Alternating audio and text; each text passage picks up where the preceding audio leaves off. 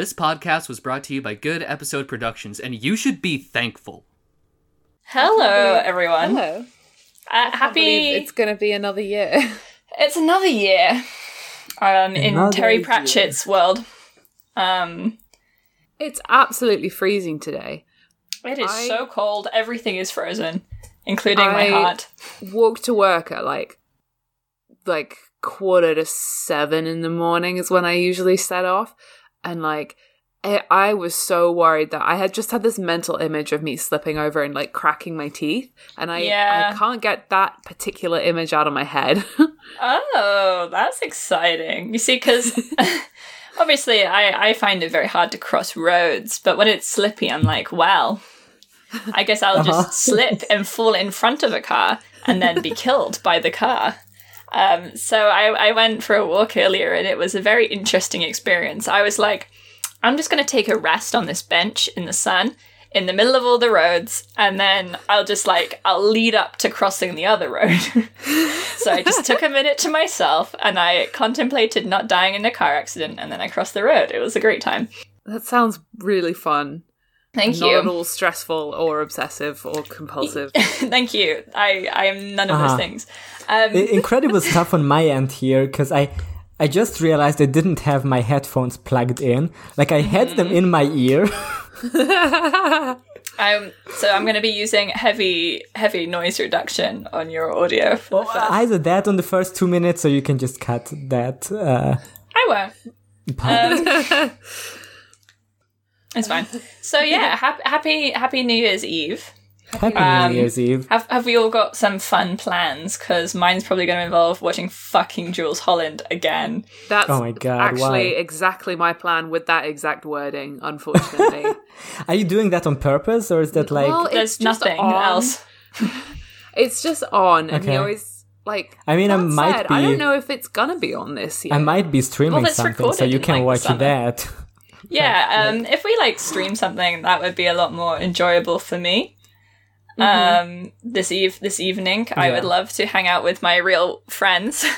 That, I mean, I'm, I'm planning on doing that. I just didn't know if that's like your uh, family pressures you into doing something else or not. I I'm think very they much will the forgive me. there, so I will not be able to join in on the stream. But um, I wish both of you well. My, my, Okay. my family, they want me to be there at midnight probably, but I don't think Mm-hmm. they're going to judge me for not wanting to hang out in the living room watching Jools Holland until midnight. Because even in my previous New Year's, like this is the first New Year's Eve I actually spent like physically alone. yeah. But like on previous ones, I felt more like metaphysically alone, you know? Ah, Because, because like the previous years, I was always like, even if I was with my family, I like saw that all my friends are having fun somewhere else. yeah. Uh, and Gosh, they were also not available, introvert. right?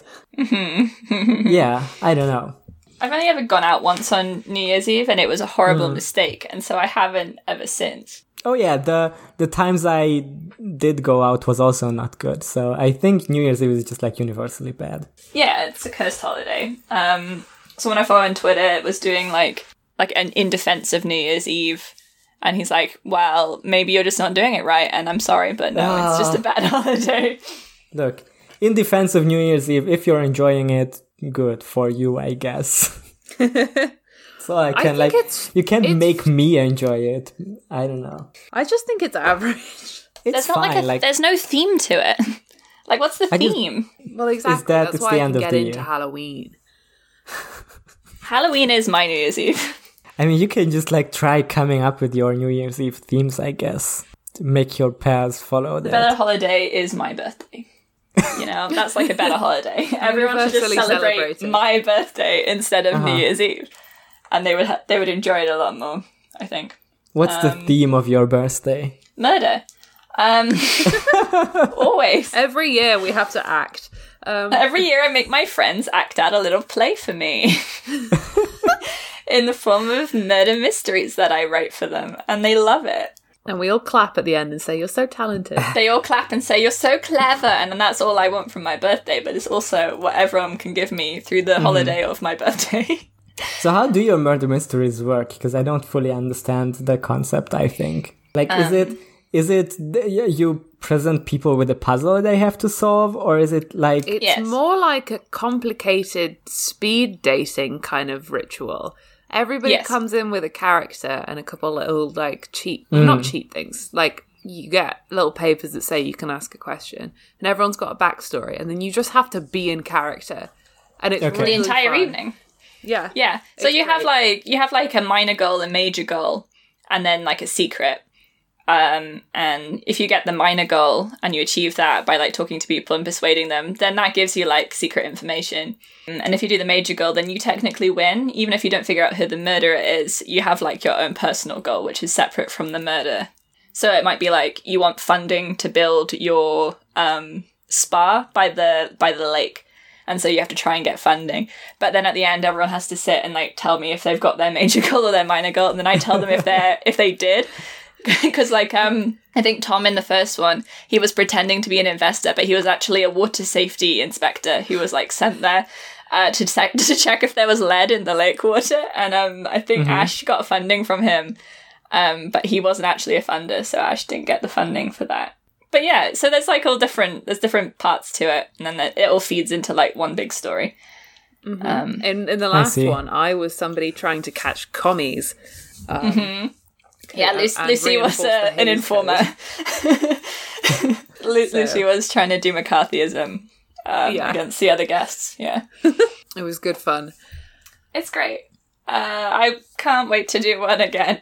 I know. Uh, which is why it's it's hard to do it over like Zoom because it's like a lot of private conversations. Like it normally involves like people dragging each other into toilets, but not in like a party way. In like a I need to talk to you about where you were at the time of the murder way. uh It's huh? lit- literally someone dragging you into a toilet, locking the door behind them, and being like, "I know something about you." And you... it's a great evening. God. so good. No, it's interesting because like in like whatever uh, pen and paper role playing things, when I run them, I'm always like, you know, there's no real secrets because you can always play with dramatic irony. Like you can always, the other players are allowed to learn things that their characters don't learn, right? Mm. But I, I do think it's different in the case of a murder mystery because it's Yeah, no, you can't do that. especially if like everyone has like you know if it's not supposed to be like one story for everyone to enjoy but like everyone has their individual stories to enjoy right yeah. Yeah, Um, and but that's were- better because that's why it's like th- that's why like normal like role playing games or whatever are easy to set up over discord because you just need voice but this this sounds like if you tried to do this over zoom or whatever i feel like you would just go insane because of all the technical Yeah, difficulties it'd have to be like breakout rooms and stuff, which would just get incredibly confusing. yeah Um, yeah, and you'd have to do them a million times for like individual couples of people. I was thinking of doing it with like messaging. Like maybe everyone's like on one big Zoom call, but they can also secretly like message each other. Um, but I'm still not sure exactly how it would work. It'd have to be a different format, I think. Yeah, anyway. yeah, it's uh I, I like it, you know. And New Year's Eve, it's just not the same. I was gonna do one for my mum's 60th birthday this year because we were gonna stay in a lighthouse. Um, but obviously didn't get to do that, which is very sad. Yeah, that's a good place for a murder mystery, but it's also one of those places where I think if you do a murder mystery, that somebody actually dies. Well, it was on, yeah, it's on an island, so it, it would be Yeah. like an and then there were none situation where people genuinely start to die. it's very like tempting fate, you know? If you die in the murder mystery, you die in real life. Literally. I do like to murder anyway, so you know. Anyway, uh, anyway should I bring us in? No George this week. Um, he's at home. He's got no recording equipment, and he's a you know he's a flight risk. Um, yeah so I'm not sure if this was a very funny cold open, but you know, sometimes you just get us be normal people, and that's you know okay. we're we're real people. yeah, You think we're just joke in our machines? You you slap us and a joke comes out. That's not how it is. we have lives. We're real real human people. Um. Anyway,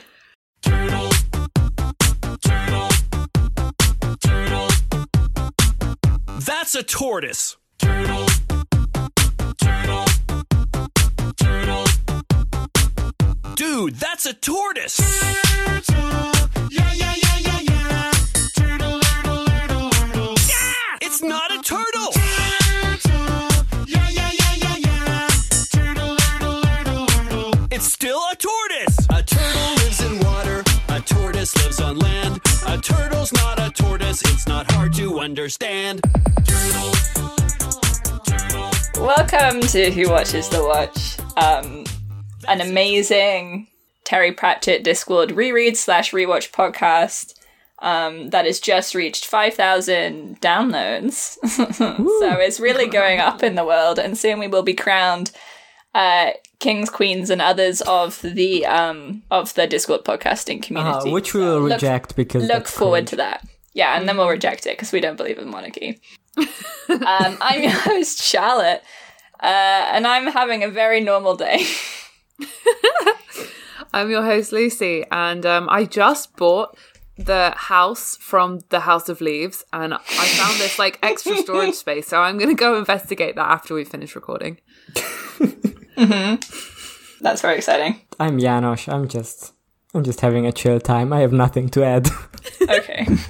We uh, rescheduled the recording of this episode like five times. Yeah. So yeah, so it's, so like nicknames was just not something that was on my mind because it was more like, are we even gonna be able to record this episode? yeah. But this is the last thing we do before the watch comes out. In fact, like on, I think on the like uh, whatever their American provider is, like the, the American export of of the watch. This is not BBC America. It's AMC, I think. I think on AMC's streaming thing, they already It's gonna ABC. ABC. Okay. Yeah, I think. No, I think they both both exist. Like AMC is the one that did Breaking Bad, and ABC is the one that did fucking Yeah. Full House or whatever. but I think ABC is the one that's more connected to BBC. I ah, Either is possible. Anyway, the like American, like one American like TV channel's streaming service is gonna have the first episode up already tonight, and then it's gonna actually premiere on Sunday.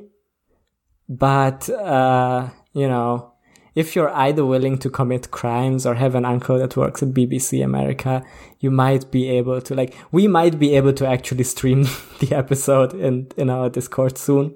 Which would be very cool.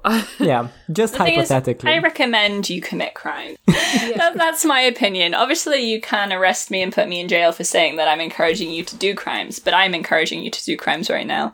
yeah, this is should do it this is obviously a parody podcast, so Yeah, this you is a jokey podcast for jokey people, but you should steal.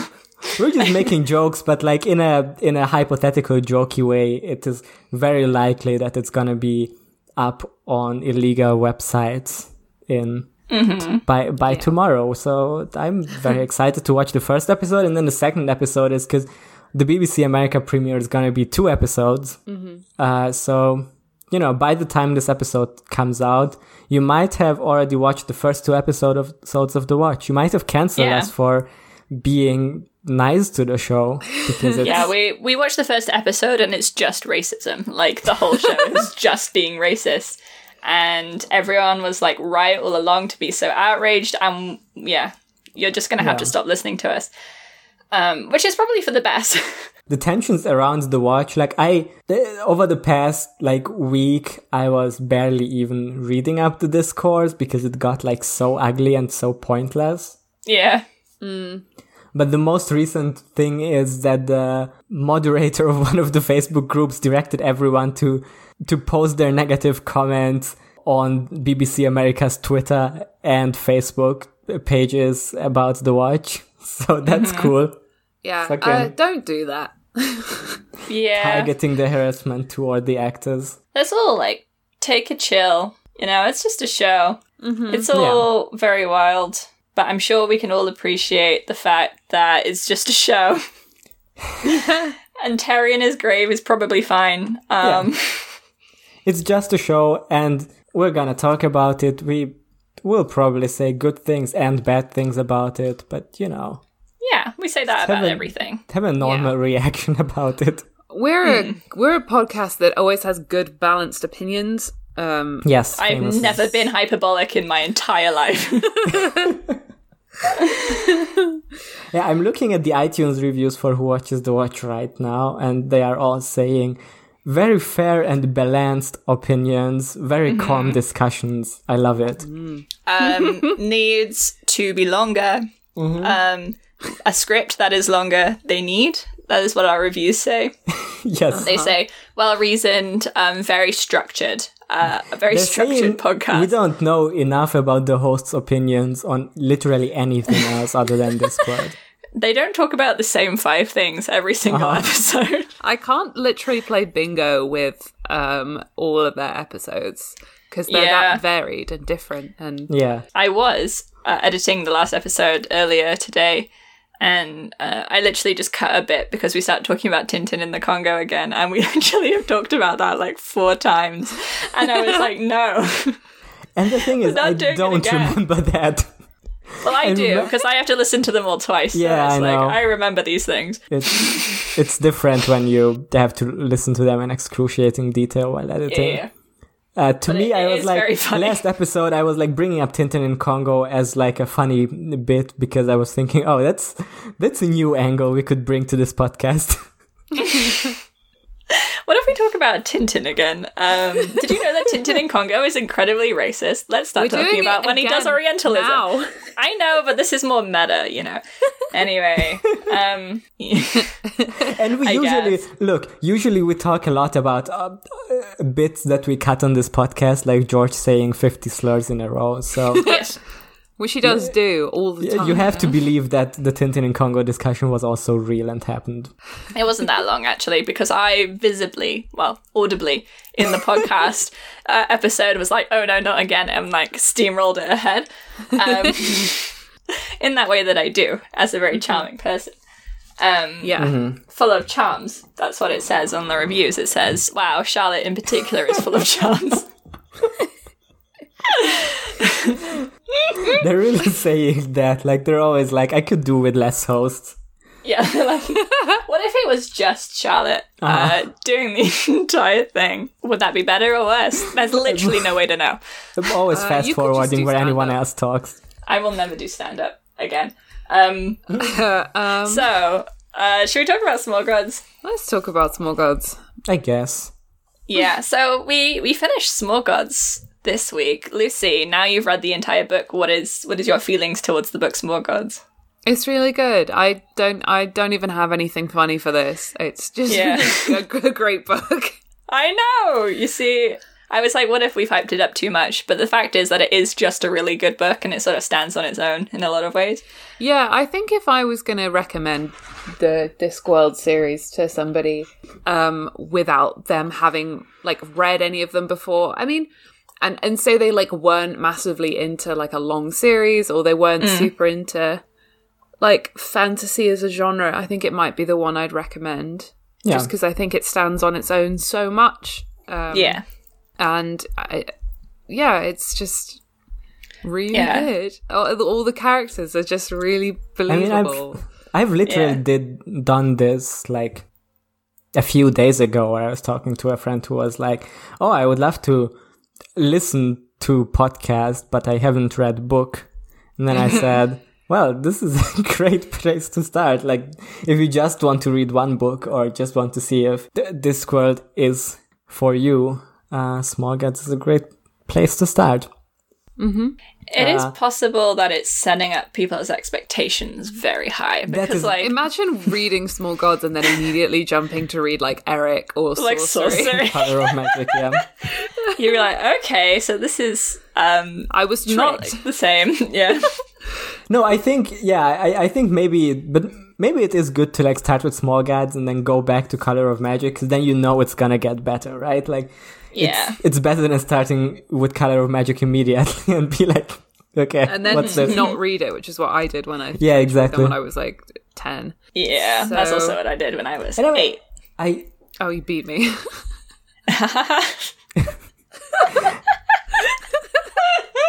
you win. You started reading Thank them you. I'm gonna win because otherwise, I, I, how will I feel good about myself? Okay, Janusz, you continue. God. yeah, I I was gonna say something, but this is the perils of having just a brilliant podcast. Um, I th- I think my Yeah, this is also if you messed up. Carry on. if you start out reading this book to get into this podcast, and then you also start out with the Small Gods episodes, that's also gonna be an experience. yeah, yeah, we've There's got a lot of, lot of in jokes jokes. by now. Yeah, we'll be like, mean, remember is it- Tintin? Is it in jokes or is it just saying the same jokes over and over? It's again? just saying the same jokes over and over again. That's what an in joke is. It's just being like, is- this isn't even funny, but it's funny because Yeah, you yeah, feel yeah. included when we say it. the the, the in joke is what when is. when we like stop actually doing jokes and just saying come. Come. Mm-hmm. I mean, that is kind of an in joke, is the fact that we just say come all the time. Yeah. Um, Yeah. And every every episode we say, Are you nutting to this?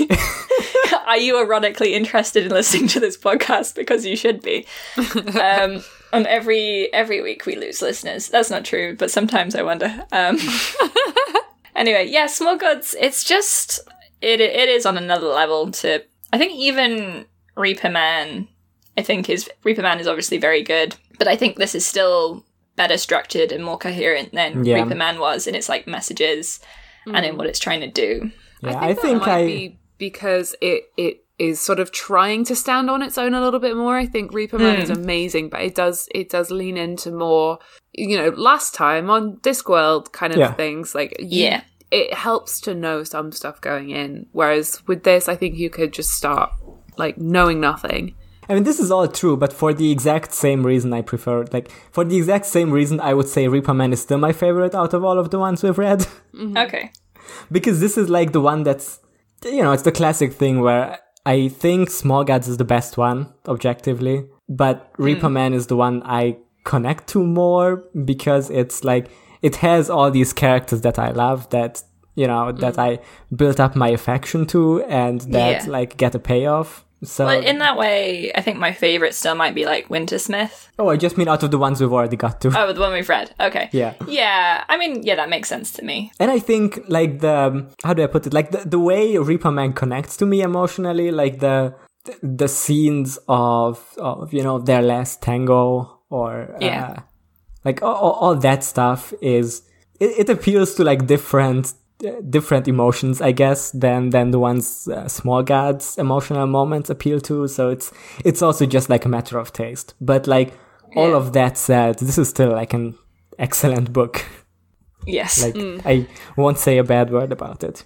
I think like Reaper Man and Small Gods are like about the same level of my favorite out of the ones we've read. yeah, yeah. Just if I really have to pick one, you know, I would pick Reaper Man, but it's still Yeah. I guess my point is my point was just that the writing is definitely it does and I said this in I think in the first episode, but the writing does feel very different to a lot of the other books. yeah. Um like the narrative and the way it talks and the way things you know what I mean? The pro Yeah. the prose is a lot more complex and it seems to feed a lot more into the story and it goes on less tangents and it feels very contained. And I, I think it's just very, very well written. And I'm reading this, I'm like, damn, this is good writing. Yeah. Yeah, I mean he clearly had an idea where this is going from the start and I think that shows. Yeah, maybe he edited it more. We'll never know. Um, Yeah, I always wonder what the editing processes are like for some of these. yeah, sometimes I'm like, did he even edit, or was he just like, this is the book, and then he sends it to his publisher, and they're like, this is a book, and then they publish it. Like, this is a book. Yeah, I do wonder if he does books, so rewrites. you will get this one. Or if he just like publishes his first drafts. Like there is some editing because there is editors employed. Yeah, on these, but uh, yeah, it's entirely possible that he doesn't like go back and change bits. yeah, Yeah. Because who has the time for that? not us. we're not gonna, yeah, we're not gonna change any of the audio. Heartspell. Heartspell is going to remain how it is. Um, Mm-hmm. Luke will disappear and then appear again with no explanation, and that's just how we like it. That's how a good book is. Okay, I'm going to do a very, I'm going to do a very brief summary of Oh, what right, we happens in this book because we did. It went on for very long last time, probably because there's so much to say, Yes. Yeah. uh, and it's hard to summarize. But last time it was like 20 minutes of summary. with, with interjections, obviously. I mean, we're fine. look, listeners are just listening to hear you talk without without our interruptions, so I think the love summaries are their favorite parts. Yeah, they're all just skip to the summaries and then They they wish the entire podcast was just your summary. Me too. Um, so this the end of this book uh, again it's very like three three act structure three sections and this involves brutha finding vorbis on the beach after they've both been shipwrecked. And then they then travel through the desert. Very biblically. Um om is like don't bring him with us. Please let him die like before. And he's like nope. Gonna gonna let him live. Uh, we're both going to travel through the desert together. And so they do that, and through the desert, there's various things that they find. They find an old temple to a god that's dead, and they don't know who he was or who they were. And Om hates it. Om does not like it because it's very spooky for a god to see like like a tomb of a dead god. There's a lion there. They save the lion, also very biblically. this has not the, the payoff you would expect. yeah, they save the lion. They find a guy who called like Saint Ungulant who lives on a pole in the in the desert, and he talks to the small gods. This made me think of Mad Max Fury Road. It, it is very like that, isn't it? Because all the way through the desert, they keep coming across like big clusters of small gods, um, who are trying to tempt Brutha, like the devil did, um, to have food and beer and pork and stuff. But obviously, it's all an illusion. They can't actually give him that. And Om, for the most part, like keeps them away from Brutha. There's like a there's a very spooky moment where there's a god there who was once a like a big god and is now a small god. Um, and it's like trying to recall its past and it's all like I I I was a god sacrifices made in my name. And it's all- it's very it's very spooky. It's really good. Mm-hmm. Om does not care for it. They, they continue to go through the desert. You know they survive on like water and that they can find on like cactuses or it by digging out of the ground. Eventually they get to a point where they're not that far from Omnia. And at this point Vorbis who has been unresponsive the entire time uh, hits Brutha with a rock, knocking him unconscious. Finds the tortoise that isn't Om, but is next to Om, and like throws it into some rocks. Uh, and then carries Brutha into Omnia. A shocking twist. Were you shocked, Lizzie? I was um not I, I wasn't that shocked, but it was a good it was a good moment. I liked it. Yeah. I kind of just thought Very he was spooky. gonna come he was gonna do something really fucked up. But Yeah. I didn't I, to be honest, I didn't expect him to brain Brutha. Mm-hmm. But it was good. Yeah. Brutha, um, he's gone through a lot through this. He's sort of having a lot of thoughts about what gods are and what belief is. But he dreams for the first time after being knocked unconscious. And when he wakes up, he's uh, in the citadel with Brother Nimrod again. Uh, and he's like, "Oh, you're going to be made a bishop because you car- you were like with Vorbis in the desert, and um, you know, there's precedent. They once made a donkey a bishop." Um, and he's like, "Wait, what?" And they're like, "Well, Vorbis helped you through the desert." And he's like, "All right." And so Vorbis has declared himself the uh, the new prophet. Um, and he's been he's been made Cena Cenobia Cena Cenobia. Cenobia? Cenobia Cenobia. I was saying The but now I think that's wrong. Ch- China Bayoki. Uh, Bayak, something like that. Um, Sina- so the head no, of the, the head of the church, the head of the church, um, and he's you know he's going to do some new proclamations, and Bruce is like, "That's not right. I'm the prophet. I talk to the god." Vorbis was just kind of hanging out, so he goes to see Vorbis, and Vorbis is like, "We can help each other, you and I." Uh, he's like, and he realizes that Vorbis is afraid of him, and he doesn't understand why. He's like, I could tell everyone everything, and no one would believe me. Why is he?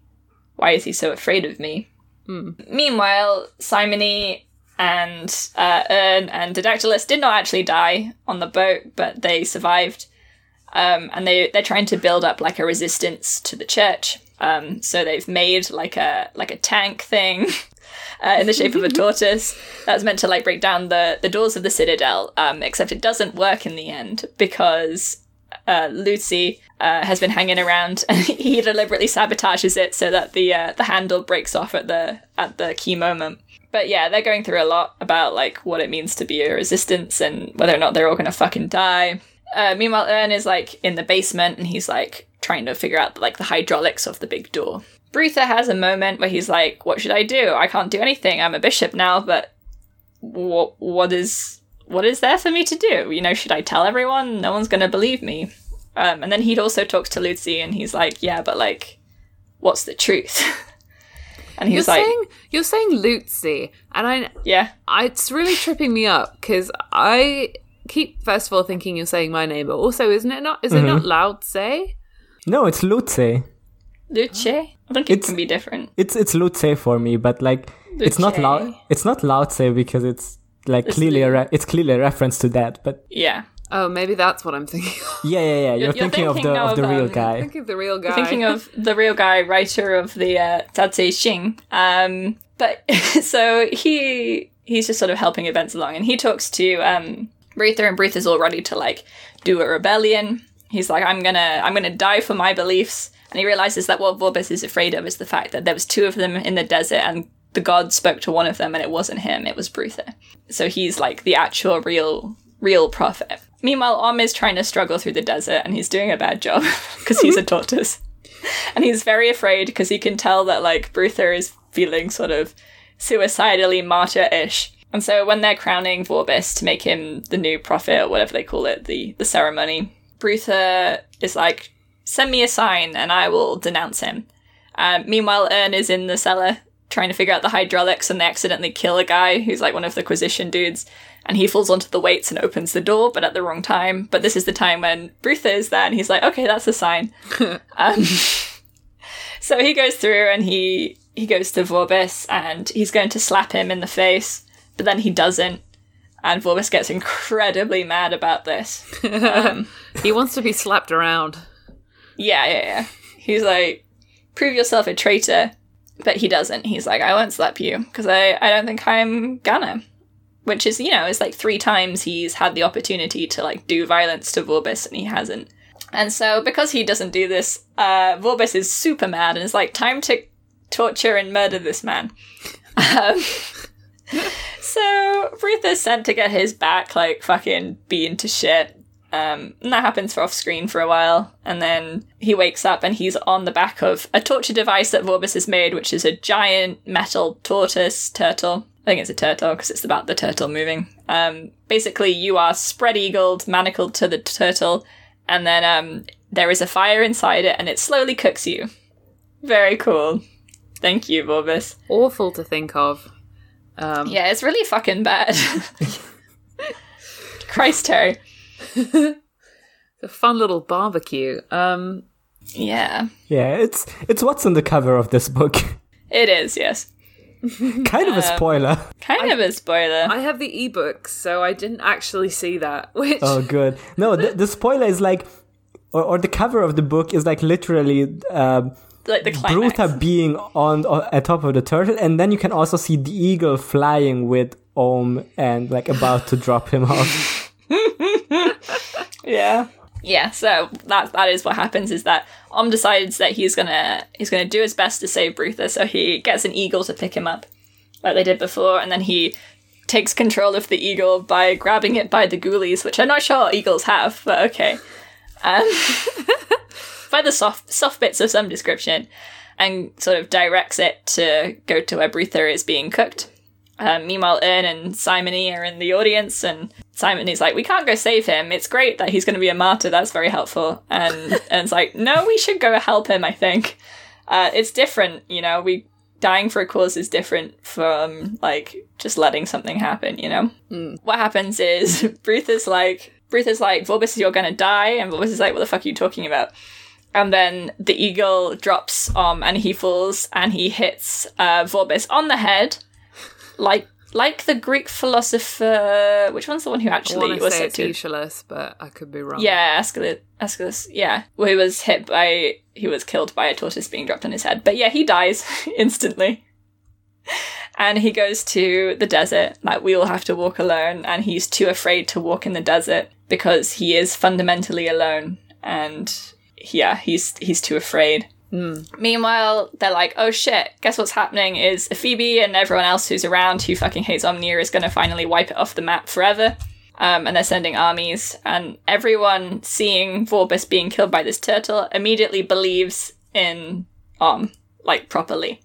And so Om is suddenly not a tortoise anymore, but like a real god, and he's like buoyed up by all this this belief, and he's suddenly very strong and big, and he's like, "We will make new prophecies, and we will do much smiting." And Bruce is like, "I don't think we should do that.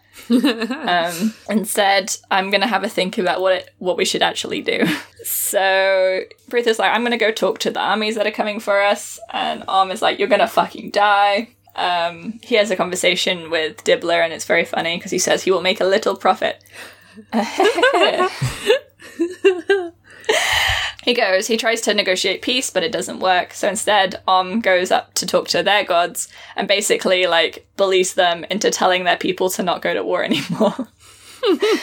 and Wow, instead, they Deus- all Deus ex machina. Deus Huh? Ex Machina, literally. Yeah. Um, and they have this whole conversation. Like, there's a guy there who's like from a very small tribe, and they're like, they, you know, there's only there's 51 of them, and then he, there's a there's a dramatic bit where Om is talking to their god, and he's like, is one more or less than 51? And he's like, they're exactly the same because that's what he's learned. Is that like one is the same as as all? He's like, you gotta you gotta protect one if you're gonna protect everyone. Hmm. And so yeah, he goes and believes their gods, and they come up with two divine precepts, which is this is not a game.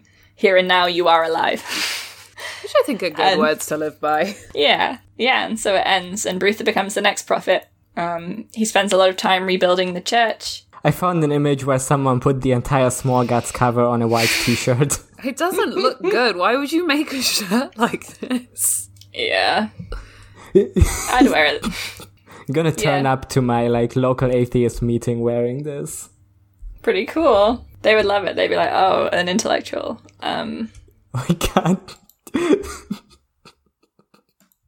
I found the like German audiobook cover of this is incredible. It's uh like that's really funny. Einfach göttlich. how can we even describe this is like a very it's not even like photorealistic, it's it looks in like bad. CGI art of a turtle. Get Yeah. screaming as it falls from the sky. Is this what goes in Germany? Is this what all your book covers look like? yeah. That's it's cringe, bro. No, we also have we also have all the Terry Pratchett books with like the original Josh Kirby covers. Okay. But a ton of German book covers are like really, really bad. Mm-hmm. like they're, they're there's of, they're often like just photos, uh, I hate that. which I think is like always bad for book covers. Yeah. Why don't you just develop taste as a country? Yeah, get get some taste, Germany. Jesus. I mean, th- th- I unironically agree with that. Anyway, so yeah, they um they rebuild the library because Brutha writes out all the, the books that he's got in his head, and they have this great library full of philosophers, and you know, they're they're all dedicated to learning and being like having a good time and doing the work. You know, that's what they're about now. Brutha lives a hundred more years. Because there's a line when him and Om are in the desert where they say like, "What does it matter? We'll be dead in a hundred years, but here and now we're alive."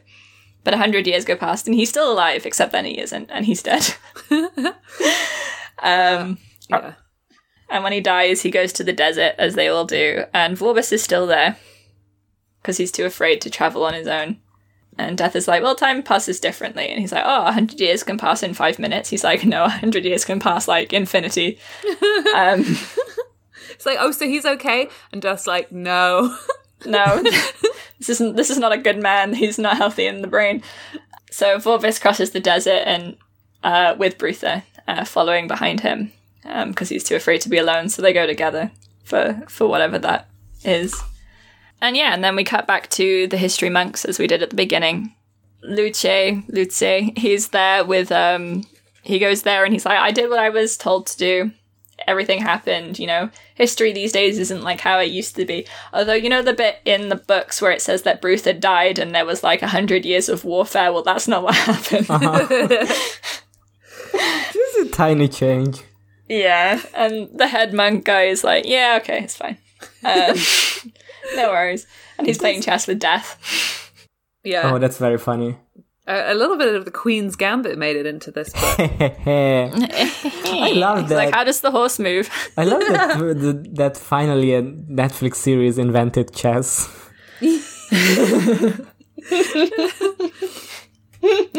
Such a relief. I'm really thinking Yeah. about uh, this bit in this book where uh, Dibbler's talking about making like little um, Oh my God. turtle- turtle figures. And he's like, "Oh, I have to take the little guy off him then." Uh-huh. Yeah, he's So like, I I've already actually made them. I'm just thinking, okay, can you imagine like? Sorry, fireworks have just started going off outside. Oh yeah, yeah, yeah, that's Yeah, I it can hear them. Fucking Jesus Thanks, Christ. Well, it's a- It's a reference to uh, crosses with Jesus on them, though, isn't it? Yes. Oh my, yeah, yeah, yeah, it is. Yeah. Yeah, like like Catholic crosses. Yeah, Yeah. obvi- yeah, obviously. Um, But it's But- still like kind of a fucked up like. But it, it, says, it says a lot about like what Dibbler's character is. Like even if it's a different incarnation of Dibbler, it's like yeah. there is just pure contempt for capitalism. Which, by the way, this is on tvtropes.org. Uh, this is logged under the awesome section of Small Gods. of and course, it. fucking- Like there's a list of awesome moments that happen in this book, and it It's says, an- "Cut an me on atheist. hands off." Dibbler gets a small one by, upon seeing his god reborn and newly omnipotent, going up to him and asking for a business opportunity. Fucking epic dude. It's pretty epic. I'm eating Um, bacon as I'm reading this. There was there is a funny moment where Bruce is like, "What if we allow other gods to have temples here?" And Om is like, "You will not subject me to market forces." It does make it does. I do think it's funny though to think about it and the context of Catholicism and its history. Because like one of the things I meant to bring up last week that I completely forgot to was like the coexistence of polytheism and monotheism and the fact that they can't really and like a polytheistic religion can always like bring in gods but monotheistic ones can't and it's just but then you see something like catholicism which has like it's one god yeah Yes. um, But we also have a billion saints that all do Yes. different things, Yeah. and you can pray to them individually, but they're not gods. Um, No. It's important to remember that. Yeah, like- that would be A- blasphemy. actual Catholic doctrine says that you're not paying, play, not praying to the saints, but you're asking them to pray for you, for God. Like they're basically meant to be middlemen. yeah.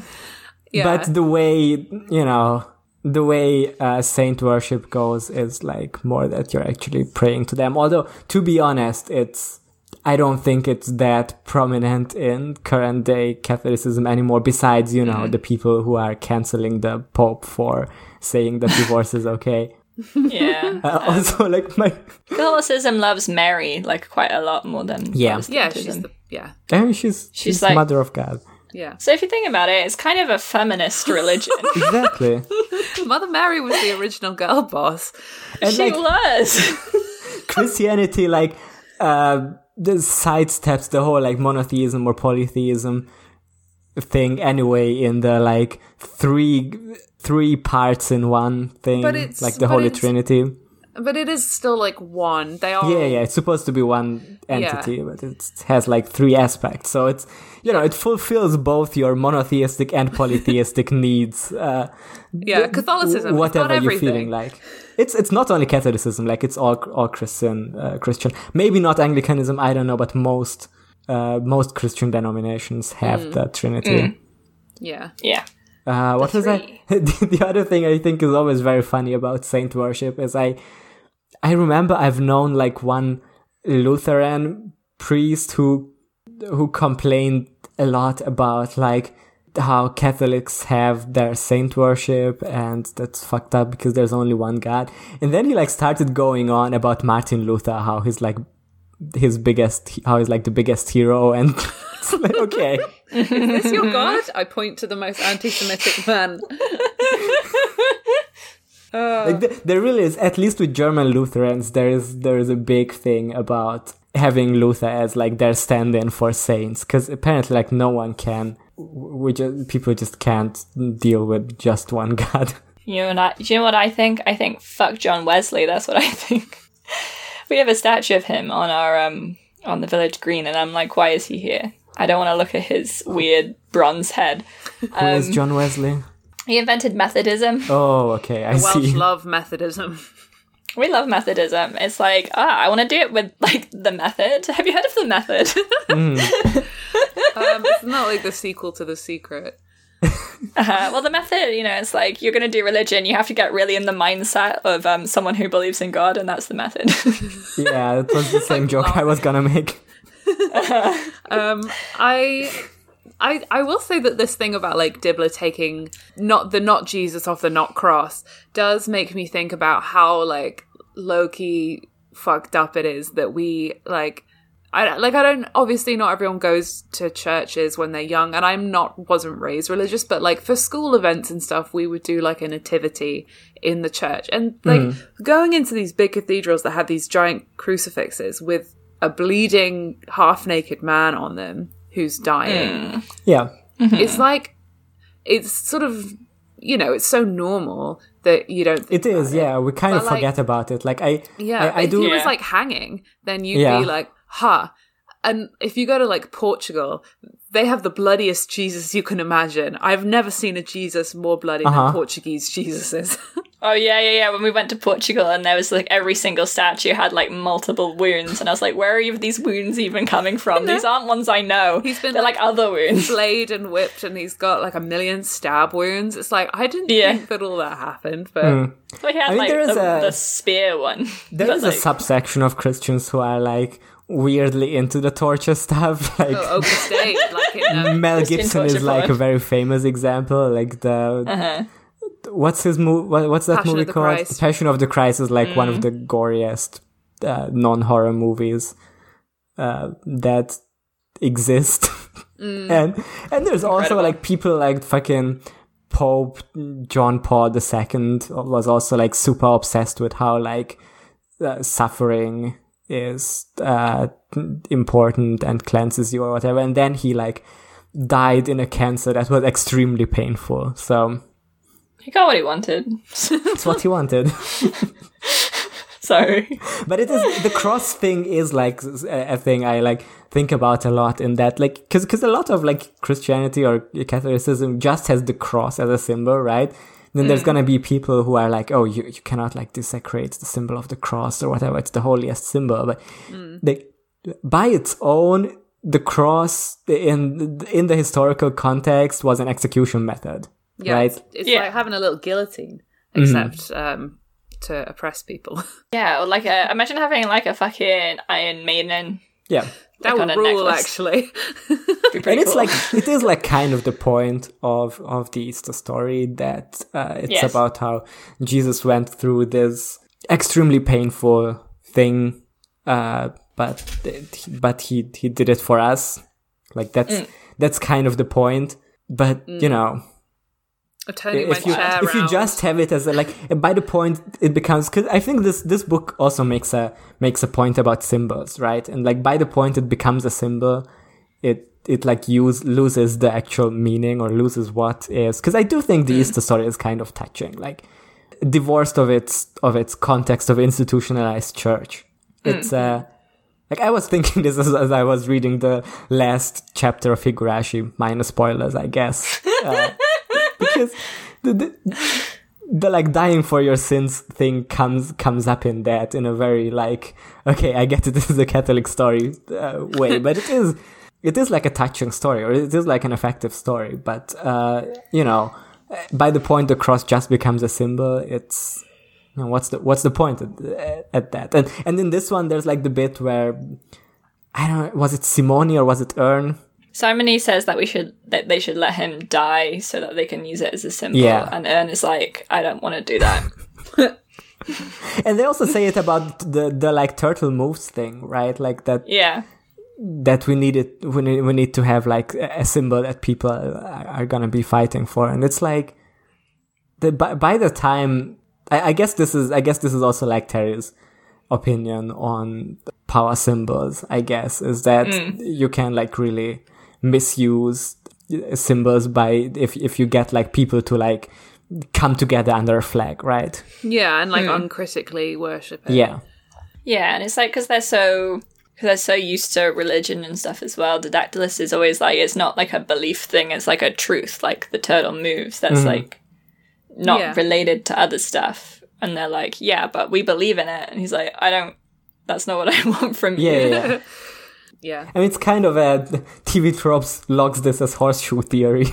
interesting. Why?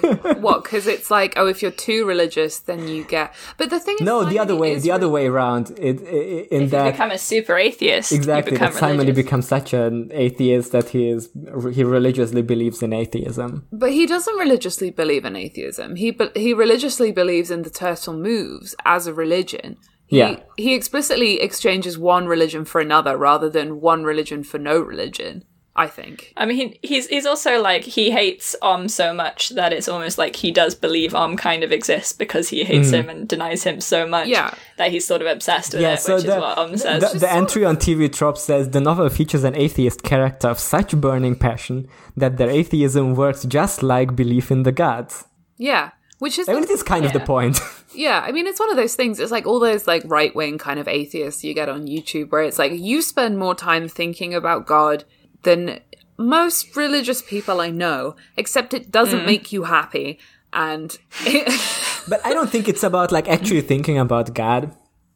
It's more like about how uh, you can use the if if we use the example of atheist uh, YouTubers who also weirdly I don't know this might be a huge coincidence, but weirdly like all of them end up right wing. And mm-hmm. maybe it has something to do with how they use the idea of atheism just like a thing to rile up people, like a, a a thing, a, a thing like it just as basically their flag under which they like collect people who get this very easy target of religious people. Like it's very easy to point and say, uh, "Oh, there's no proof for God. Th- th- these people are stupid." And it's very easy to find like religious strawmen who you can make fun of, and then you can like rile up people that they uh, th- they feel intellectually superior by this, and then you can use like this this uh, flag of atheism or like this uh, this banner that that you, you can then next uh, you know rile them up against uh, internet feminists, and then and then next you you- you're gonna send them like harassing trans people, and you know. it's your little crusade. Yeah. But it's the the point Yeah. the point Terry is making here, I think, is that you can believe in a god or you cannot. But don't use it to like just as a power thing. Like don't don't use your either your belief or your atheism just uh, for basically tyranny. Like because like, like there's a bit where like I think Urn says to Simony or no, Didactylos says to says to him that uh, wow Vorbis has made you just like him, even though you hate him. Yeah, makes And me it's yeah. It's because yeah. Vorbis also doesn't like actually believe. He just like uses it for like as a thing to oppress people. Yeah, Yeah, he sort of believes that maybe he believes because he he hears the echoes of his own brain, but he's Yeah. like very he is he is like alone fundamentally, um, in a way which no one else is. Like his brain is always described, or his mind is always described as closed off, like a steel ball, and like the, like the small gods can't talk to him really because his brain's so like inwardly facing. And that's why at the end he is like alone in the desert and he's too afraid of being alone. Hmm. I think that's interesting because there there is the bit where he's he's afraid of Brutha, not even necessarily because Brutha can do anything to him, but because he knows that Brutha was genuinely talking to their god, yeah, or he suspects that. And I think that sort of the idea that there is a god sort of terrifies him in a way hmm. Um, because it sort of highlights the fundamental lie that he's been doing the entire time, or what he calls, you know, the truth and the fundamental truth. That there there is this God out there, and he's just been using him sort of in vain the entire time, even if he kind of believes that he's doing what he's supposed to be doing. There's almost like a, a sort of self belief that's Yeah. like stronger than belief in anything else. Yeah. Yeah. Which like when when Simony uh uses the or, or is like oh we're gonna have to like d- destroy uh destroy them or like burn them out or whatever like use use force against the religion that's that's also like he believes you know that that's right? but Yeah. Mm-hmm. It's not. yeah, I mean, I like think that's not what.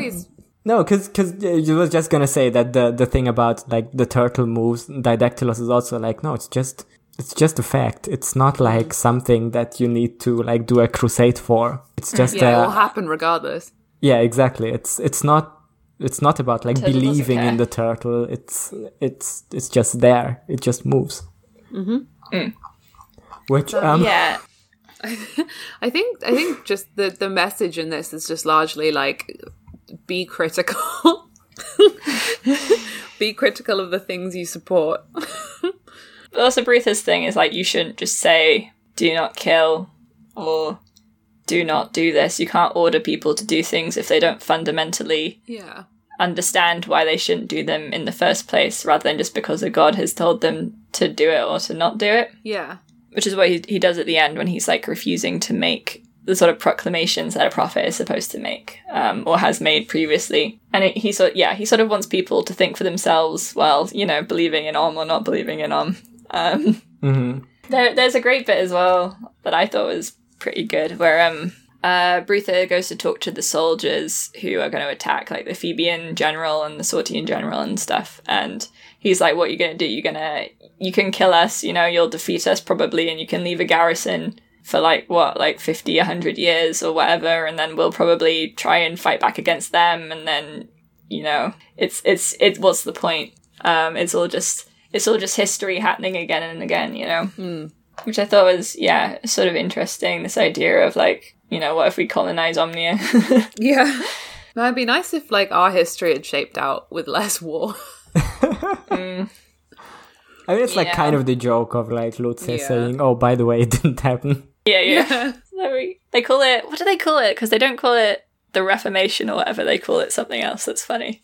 It did kind of make me think of uh, Dune though, because because in Dune, like the whole plot is that it's uh, prophesied that he's gonna uh, the Paul is gonna lead the jihad and go in a horrible holy war, and then he actually does, and it's bad. Yeah. And this one, it's like no, he doesn't, even though the history was written like that. Did a little change. Yeah. They managed to, they managed to change it. Mhm. Um, which they only, they only sort of really managed to do because Om decides to start believing in people rather than people necessarily believing in him. He's like, what if I believe in them? And so he goes to, rather than having a godlike perspective of going and seeing everything as this board game, he goes and he like beats up the other gods and it's like, no, you have to see people as people rather than as pieces. Um, Yeah. and that's the only way you can survive. He he pulls out that reverse Uno card. yeah. yeah, that's what Brutha tells him. He's like, that's the only way you can survive because otherwise it'll just all happen again in like a certain amount of time. You, Yeah. you have to put something in. I think Om Om is so interesting to me, like as a character, because he's like not a like even by the end, he's not like a good guy. Like it doesn't say that this is It a seems good. like he's getting better, and then as soon as he gets powerful again, he's Yeah, like, yeah, "Time yeah. to smite." Yeah, yeah. like this is it kind of feels like terry says that this is i think this is also his impression because he did talk about uh, when someone asked him about how he feels about the bible he did say oh I, I i read the old testament and i was thinking oh my god we're in the hands of a maniac Yeah. and then he he and then he also added like okay but then i read the new testament and i thought this was beautiful. And it's kind of like the, he connects like those like even though he's still an atheist but he he was like i i could get behind like the things jesus did but at the same time i also felt like the old testament god is like a maniac. And that's kind of what he does with Om here is that he uh he shows the like when when he gets the believers at the end for a moment he is very old testament god and that i'm i'm gonna smite. And then and then he learns that uh, he is reminded of his humanity which if you want to be christian about it like it's also about how like the, the jesus aspect like the son aspect of god is uh him becoming human like that's the human aspect yeah, so I thought it was interesting. But what if God become tortoise? yeah, This book's got so many themes. it's fucked up, It dude. does. So many themes. There's like themes all over the place. It was also pretty funny that he just like literally beat up the other gods. Yeah, yeah. I like it because they're they're talking um as in like unison, and Bruce is like he can see that he's sort of holding Yeah. uh their arms behind their back. it's just just an incredible visual. Um, it's, it's got a good ending, I think, and I like I, I like that it ends with Bruce dying. And I like the whole desert. I like the whole desert sequence as well. I think that's very. It's kind of cool. Um, And Bruce is talking about it later, and he's like, "Damn, I was as happy as I ever was when I was in the desert." Yeah. I like Yeah. I like desert scenes. like I like the Okay. I like the idea of like going through a desert and be- be like going through a big thing and changing, right? Like Well, 'cause going through a like this- wasteland it's- and coming it out change. strips everything mm. else Yeah, yeah, yeah. completely. So you're just left with personal development. Yeah. Did we talk about the cool guy they meet in the desert? Yes, and Ungulant, he's so fucking funny. He just like I like his Incredible boyfriend. character. he lives off visions, and then uh, because he can't actually have any sustenance, he occasionally feels the urge to eat like a lizard or drink some actual water and stuff. It's mad. um, and he's got a, a god friend called Angus who he believes in, and Angus is, you know, he hangs out. Um, Classic the lion who they saved goes to eat him, and then Angus hits it in the back of the head with a rock. Yeah. It's good because it kind of tricks you into thinking that Yeah. Angus isn't real. And then, bitch, have you not been listening to the themes of this? me reading this book. Kind I of do believe in fairies. He is real. Uh-huh. if you believe in him, because you know he has as many he has as many uh, believers as Om does at this point. So That's very true. Yeah. uh, I do like how sometimes there's uh, there's rains and there's a bunch of desert mushrooms, and the desert always looks so interesting after you start eating the mushrooms. Oh, I really, I, I know we've talked about it briefly in the sort of summary, but I really, really liked how Vorbis died because I didn't see it coming, um, and I thought it was very funny, but also like just sort of seeded really well, and I hadn't realized that up until it happened, and I was like, ooh. The turtle Ooh, moves. yeah. The tortoise, he's moving, and he's gonna drop on the head, the big bald head, like a rock. Pretty good. Uh, just, just to jump back to something we talked about earlier, because I just found the quote, like the the bit where like Didactylos tries to, or like is talking to the people about the turtle moving, and they're all like, "That's not what I wanted to hear." Yeah. you know? And then, and then uh, Simony says he's muffed it. He could have done anything with them, and he just told them a lot of facts. You can't inspire people with facts. They need a cause. They need a symbol. I think that's like very good, like statement. like the the fact that he says he could have done anything with them, like Yeah. that he expected Didactylos to show up and basically like control the people with facts and science. but Yeah. like more Yeah. more with them believing in science instead of a god uh, in this case. Yeah, But still, like- literally owned with facts and logic. Yeah. But like the, the, Mm. the phrasing of doing anything with them is, I think, really. Um, yeah, acting upon an object in Yeah. that sentence. Yeah. Like it's not actually helping them, it's doing things with them. Yeah. Yeah, because he, he's obviously he's very militaristic and he wants to destroy Omnia as much as possible, which isn't what Brutha or anyone else Yeah. wants. Really, they want you know reformation of some kind. But he, he wants to do big battle.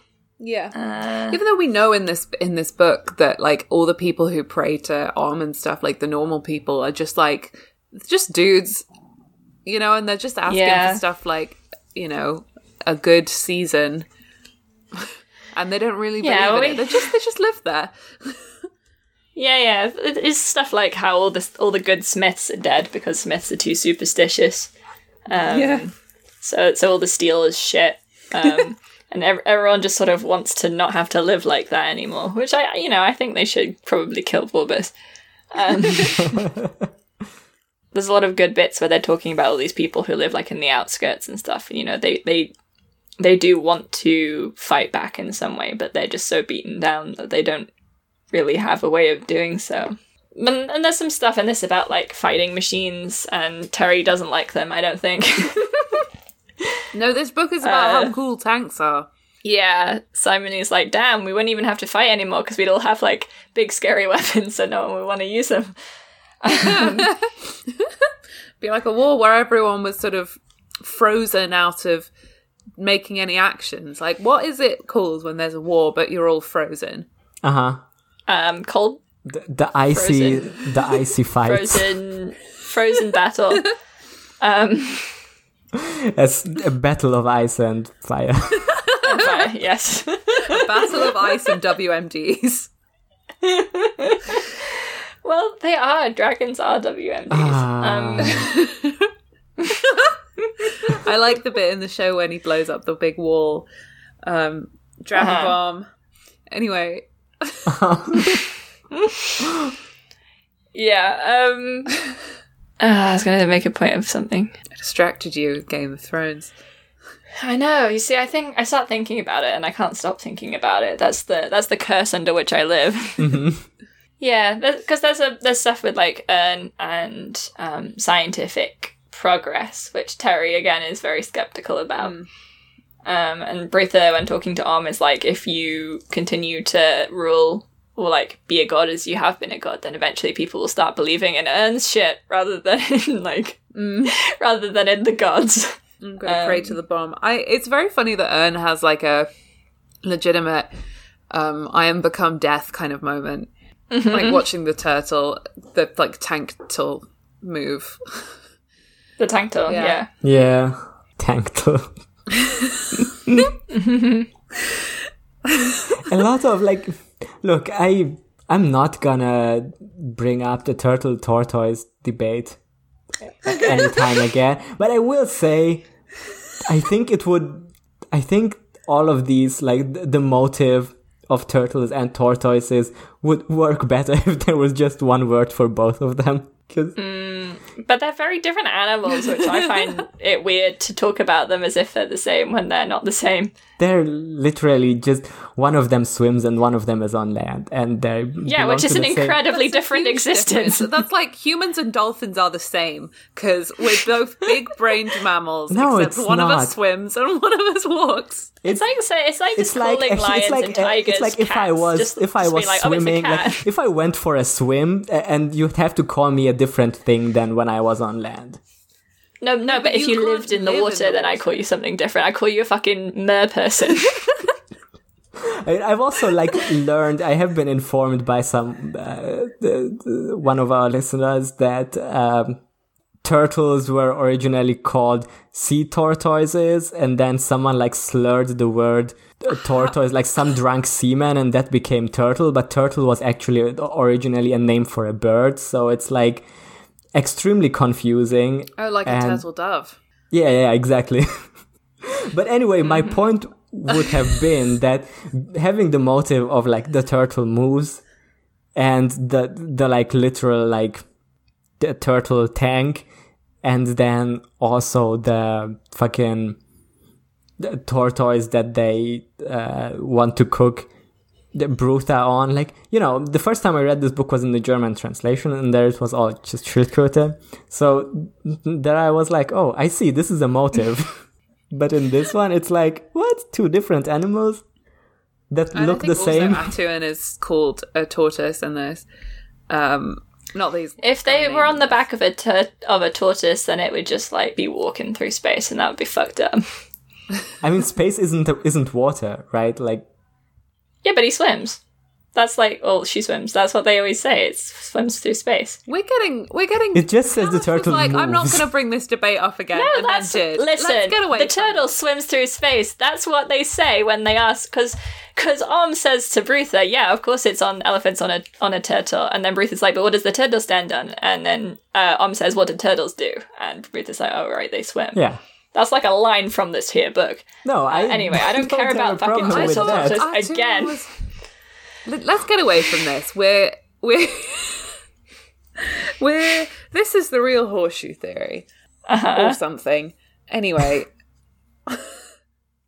if if you, the horseshoe theory is if you're too much of a turtle on one side and you're too much of a tortoise on the other, then you're the same.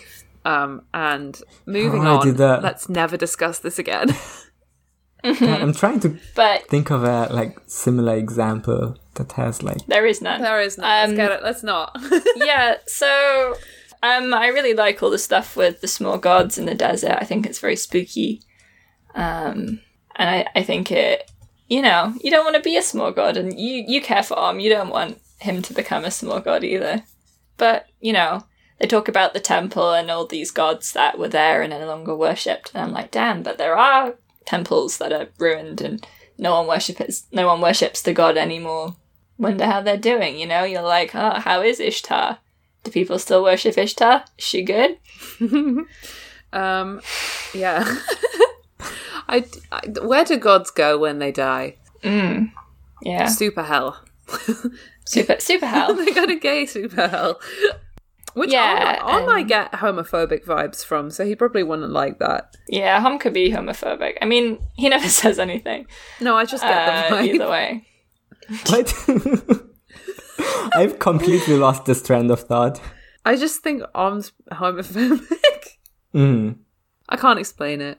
He just is. Why do you think that Terry decided to make it so Brutha has like a perfect memory? Do you think it's a plot device or it has some sort of deeper meaning? I think it's a plot device. I don't know. Yeah, I think it's a plot device. I think if, if it has a meaning, I I'm lost on what it could be. It might be That like a might just reference be- to some historical figure. I don't know, some like really some prophet or saint or whatever. I don't know. I mean, because it, it mm-hmm. talks about him just just taking things at like such clear face value with. Yeah. No, I think it can which be like I a theme. is that. I think it can be a theme in relation to like Vorbis's thing about how there's different types of truth.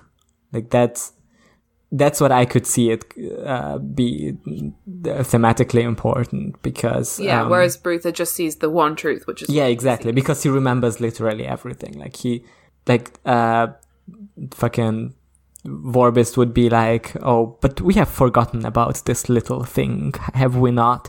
And Bruthai will be like no what are you talking about Yeah, and as Vorbis is like in internal and he sort of exists in his own head, like listening to his own thoughts again and again, Brutha sort of is like a big cup that is filled with like everything that is external. yeah Mm. we did it. We found what the meaning was. But this is a podcast of geniuses for geniuses. If you're listening to this, you're welcome. I can't believe we solved a book. Damn.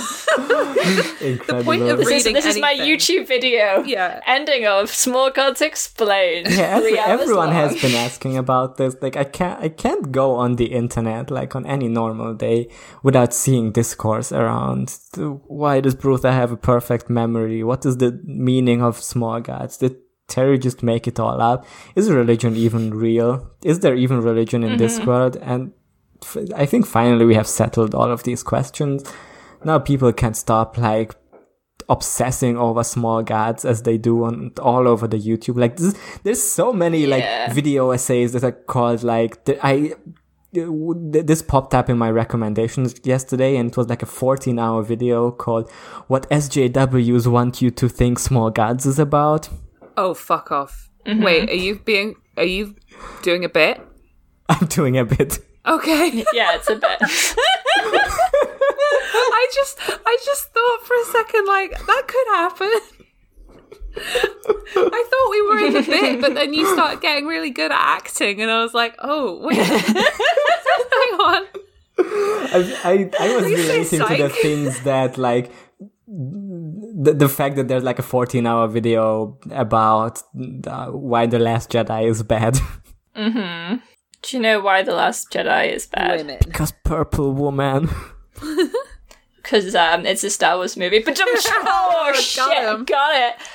Oh, shot straight through the heart um, by me. That's right.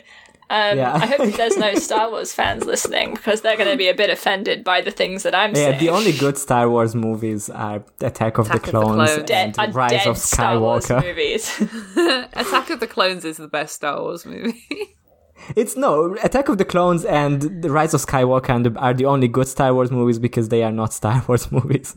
the only good Star Wars movie is a cancelled Star Wars movie. Oh,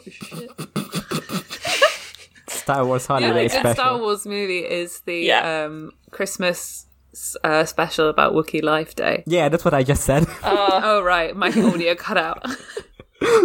But we can all agree that it's a great. We love Lumpy, Uh-huh. um, the Wookiee. What a great character! A valuable addition to the Star Wars. I do mythos. actually like not to Um, not to get real for a second, but I really appreciate like there's a new podcast out by like some famous in, like uh, people from Waypoint, uh, Austin Walker and others called uh, a more civilized age, where they talk about the first two episodes were about the Star Wars prequels, and then they're gonna talk about Clone Wars, and I I really appreciated that like one of the hosts has ne- has never seen the prequels, and like I'm mm-hmm. listening to the episode on Attack of the Clones, and like five minutes in, she's like, "So who are these people who who are trying to defend the prequels? Who are saying they're good? Actually, they're bad." It's me. it's me, kind of as a joke, but I yeah. yeah. No, I think it's fine to say it as a joke. I just. I will never understand you if you're trying to like actually make an argument that they are Yeah. legitimately good movies to watch. I like saying it as a joke so much that I do enjoy watching them. so I think they're quite fun to watch. I've got to say. But like you also enjoy watching the Tall Girl, like Oh yeah, I really do. Yeah, but Tall Girl is a cinematic masterpiece Exactly. about the trials and tribulations of being a tall woman. It's representation. what if you're a woman, but you're as big? You see, I want to know. I want to know the struggles of a giant woman. Um, there's a film for that. There's a couple. I want I want it to be about a giant lady who is hundreds of feet tall. Um, There's- I don't want this like what she's six foot one. Who gives a shit? Sorry, Lucy. okay. I had a very I had a very funny conversation with Evan where I was like, I need maybe I can have one other tool friend to balance out pitches, mm-hmm. but you know, Lucy's my current tool friend, and he was like, Well, I bet I'm taller than Lucy. And I was like, I don't think you are. I don't think he is. I've seen him. He's not. He's he's like regular. I owned my my Yeah, friend Jan is like taller than him. So if you mm-hmm. actually want a tall friend, and I was like, Oh, actually Lucy's actually tall, so okay. also like Sarah is six foot six. Like Yeah. Oh, amazing. Yeah, I'm so told that yesterday I got catcalled on an almost empty street by someone saying, You've got long legs, and then made weird eyes. So it's not all that. okay, so See how long my leg is when it's going through your skull, am I right? uh huh. it's a good life. Yeah, was that in? Did they reflect upon that struggle in Tall Girl 2019 movie? No. Well, clearly not. No, because no one, no one's attracted to her in Tall Girl. They're like, you're so, you're so tall. Mm-hmm. That's unattractive. Except the you know? Short King. But they can never be Yeah, together. apart from the Short King. But Except his not- whole plot line is, I'm gonna No, be I awful until you like me for I no am reason. personally like the, the the way you know you might be appalled about the tall girl representation. I am personally appalled by the short king representation because carrying around like a milk crate to stand on when you want to uh, make out with your tall GF is like literally the opposite of tall uh, of short king energy. That's like Yeah, it's- if you're extremely insecure about she's being just short his is when you do friend. that. yeah. She's just his friend who he has not like said, I have a crush on you. He just is weird Uh-huh. and carries No, around he- this crate because he has fantasies about kissing her, in the, in which the is film, bad. It's like he asks, it's like textual that he repeatedly asks her out all the time, and she's always like, haha, oh, you. I'm like, oh, you. Uh, At one point, he kisses her when she's asleep, and I was not happy about it. Mm-hmm. My point is, you can only be a talking if you or fucking. What am I saying? You can only be a short king. you can only be a tall king if you're me. You gotta be a king. You can be a tall king if you're Lucy, and you can only be a short king if you're like if you're actually like comfortable with being short. Yeah. if uh. you're like one of those people who who posts about how I'm a conservative and five foot six, that's why I don't have a girlfriend, then you're clearly not a short king. No. you are you are a short creep. Um, I do want to talk about like one more thing on the awesome section of the TV tropes uh, small gods. Please. Um, it says Didactylos taking a stand after seemingly selling out Vorbis. Nevertheless, the turtle moves. And then there's like a subsection or like a, a, a new underpoint on this that says whether it actually happened or not. That one was even more awesome in real life. Eppur si muove. and What? so this is this is What? clearly a reference to like Galileo Galilei, right? okay. But the way this is What's, packaged what is is this like referencing? Oh, the, allegedly when Galilei was in front of the Inquisition for saying the the Pope more like the poop. Yeah. Uh, the- allegedly he said, "Oh, but it still moves." The the the the planet because he was epic science guy. It's historically very disputed, and you'd think because actually happened, the word actually happened, and the word real life are links. So you'd think that real life would lead to Galileo and actually happened or not to like discussions about whether it actually happened or not. But no, if you click on real life, it links to the TV Tropes article on real life. Wow. and if you click on it actually happened or not, once again, we're talking about whether Galileo Galilei said it still moves uh, in front of the Inquisition epically, right? Like this is what it actually happened or not refers Yes. to. I, I want you to visualize this in your mind because if you click on actually happened, it leads to the TV Tropes article on Fanon.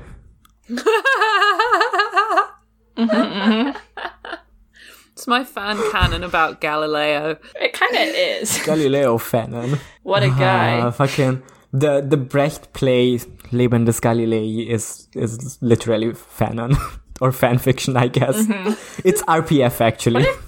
What if Clone High was actually like real, and that's Galileo, and that's what Galileo Damn. was? Thank you, TV tropes. Oh, as always, like a great a resource for this uh for this podcast. Really. It's a great resource for just like every, anything. Like if you want to learn things about literature, I think this is a great website for that. I'm gonna you want to sign read up. every single entry. I'm gonna sign up to do an English literature masters, and I'm gonna get do all of my research just on just using TV tropes. Yeah, famously Wikipedia mhm. isn't allowed, but TV tropes is encouraged. Yeah, they're like this. Yeah, you're allowed to cite TV tropes. They love Yeah, it. yeah, you're not only allowed if you cite them. It's it's a secret. They're not allowed to tell you this, but if you cite TV tropes, the more you cite for for every like TV trope citation, you get like a plus point, and um, if you collect enough, you get like one grade better. If you're like if you're a regular contributor, then they automatically pass you um, just because you're that epic. They, yeah, they they give you an epic moment, uh, little badge. If I, a TV tropes contributor, um, was to apply to a job, um, say in government, I would put on my CV regular TV tropes contributor. Here is everything I have contributed to, and they would look at all my entries and be like, "This is some hardcore analysis. Please join us, the government." And then I would get the job immediately. That's so true. Yeah, you should do that.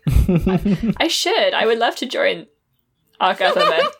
Um, what a normal country. Yeah. Anything else on small gods that we want to I talk about? so. I think we've been very book focused this episode. Yeah, very unusual for us. It's because we're not drunk. No, we were we were aware that you're gonna have to eat tea uh, soon.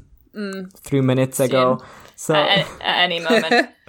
I, I feel like we were like speeding through all our usual bits. yeah, normally We- I we would have were- made Yeah. like eight more jokes about coming by now. Yeah. Yeah, yeah, because you know this is our last episode. It won't be out before New Year, but uh, This is our last episode, it yeah. on New Year's Eve. But this is our last episode uh, of 2020. So you know, do we have anything to say about the year of 2020? You know, Loved a little. it. Had a great goodbye. time. Yeah, I'm gonna uh, become up- like the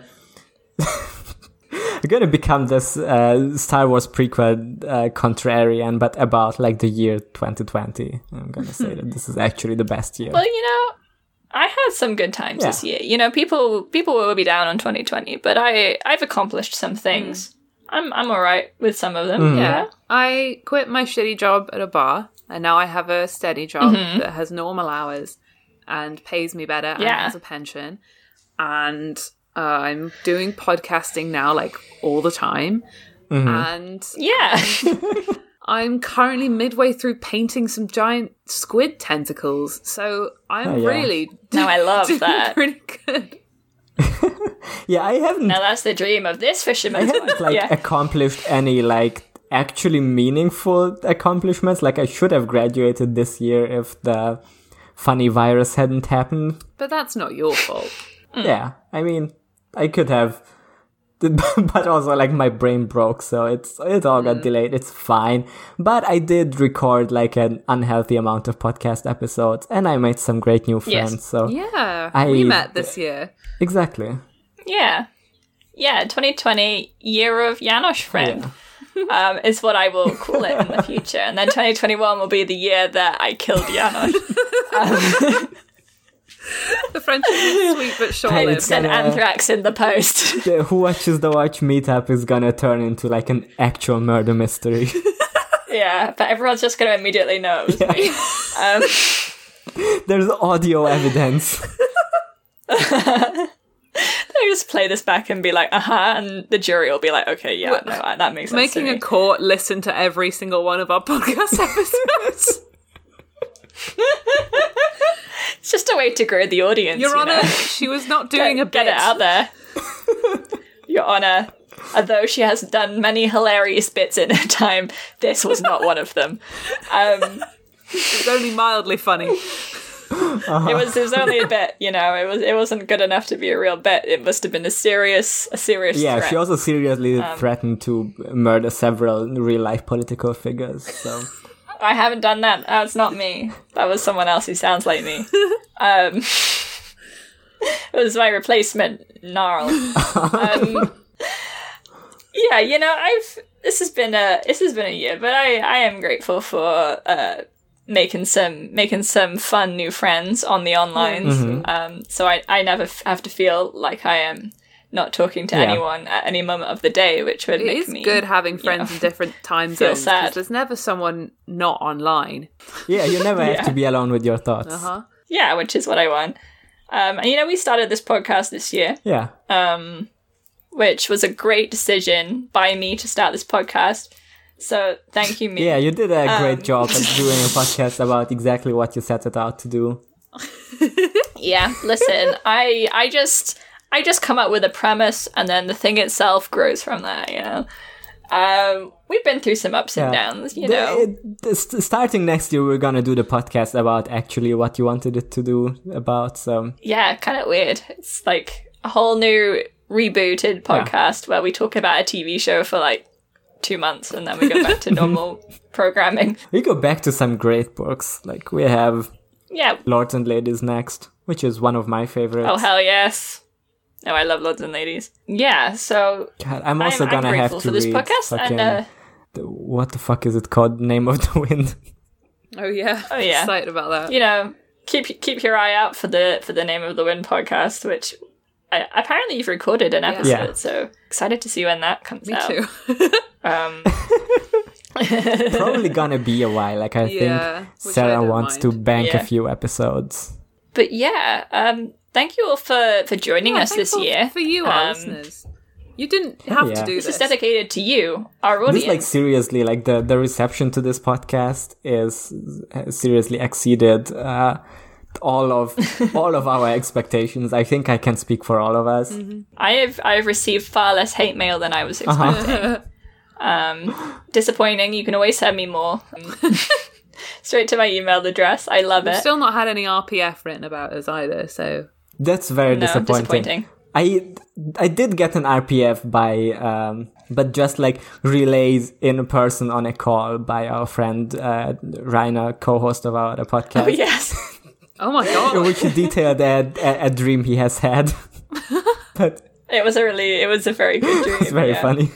I did cut it from the episode because it was the awards episode. Oh my god. You have to, do you still have the file? Can you publish it Ah. separately as like a bonus? I might, I, wanna might dig hear it up. I want to. I want to hear about your tall girlfriend that you were disappointing. um, yeah, we we've been we've been on some emotional journeys this year, and you know, it's it, it's every life is a journey. This is our desert that we're crossing. Yeah, we're holding hands. we are. We're going going into the dead person desert together. Um, yeah. Thank you for listening and for possibly enjoying. Um, well, and for spreading the word, which you definitely have been doing, and if you haven't, then you should because It's nice for should. us. Yeah, Um, this is.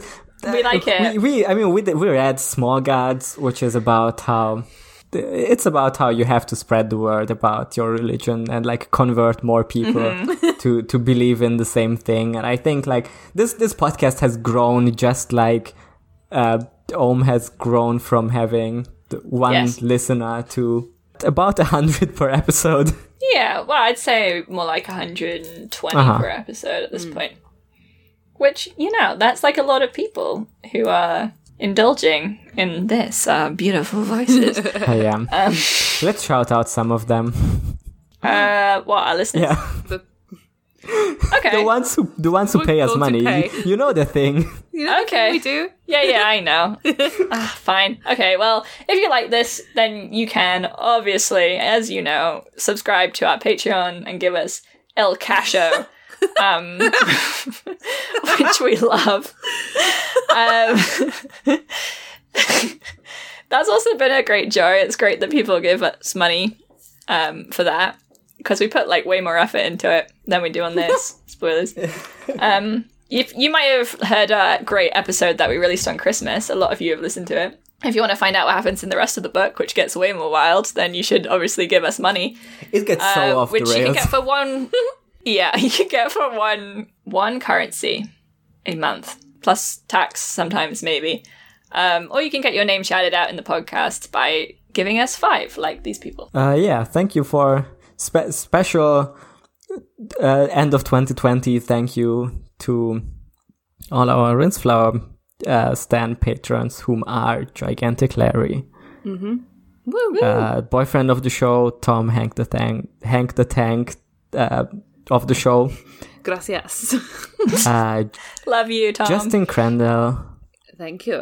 Thank you, Justin. Milk Succubus, Dioch. Thank you, Milk. uh, Evan DM, Cheers.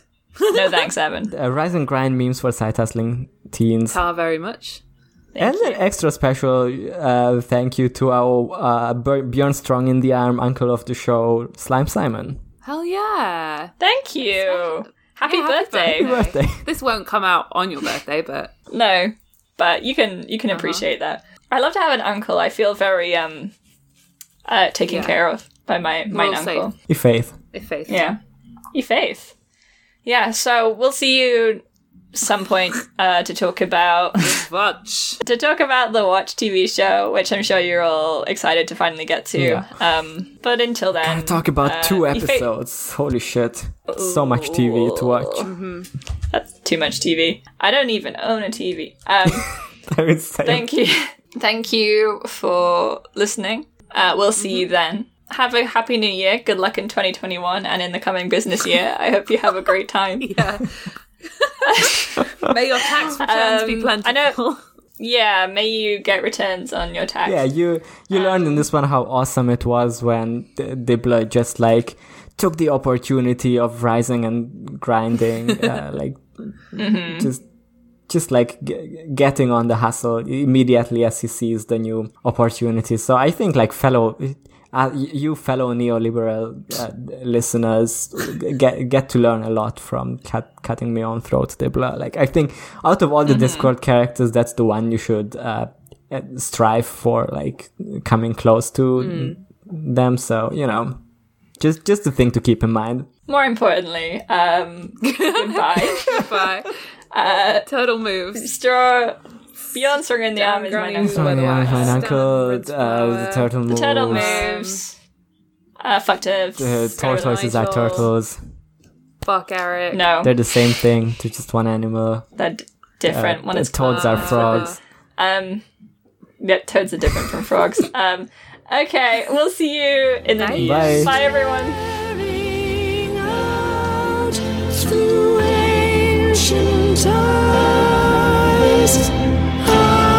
joy.